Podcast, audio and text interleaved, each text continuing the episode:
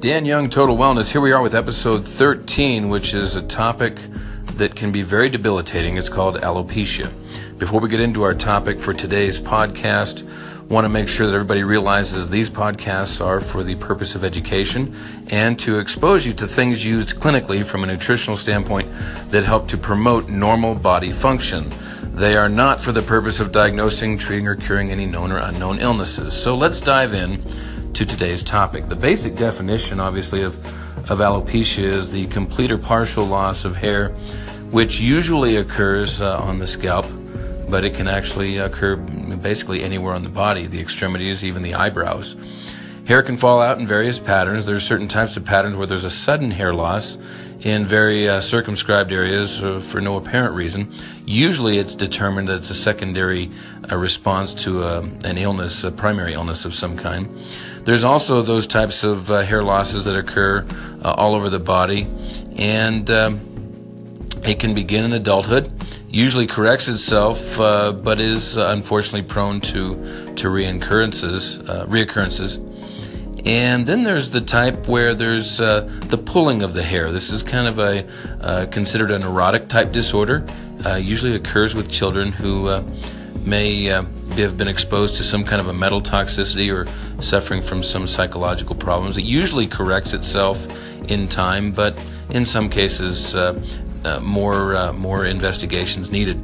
There's also a type of alopecia called scarring alopecia which results from actually getting burned or getting overexposure to x rays or other physical trauma, and then the hair cannot actually regrow because of the scar tissue.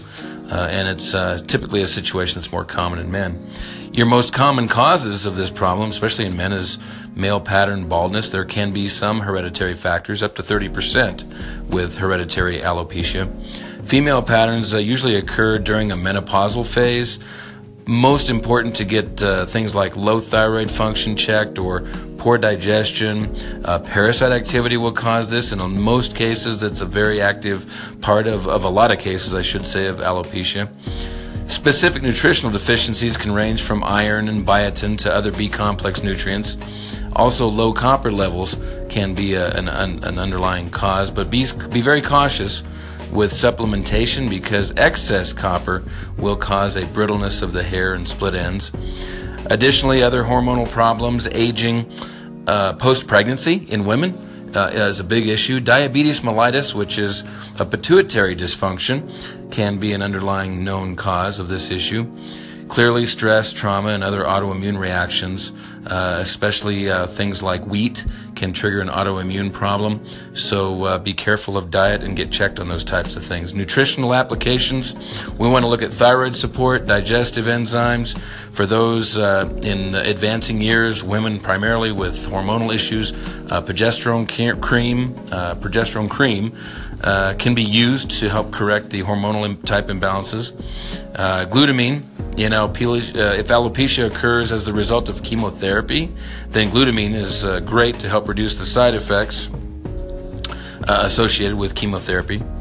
Essential fatty acids, black currant seed oil is a great source. A wonderful herb, horsetail, uh, which is high in silicon, uh, will give back strength to to hair and nails.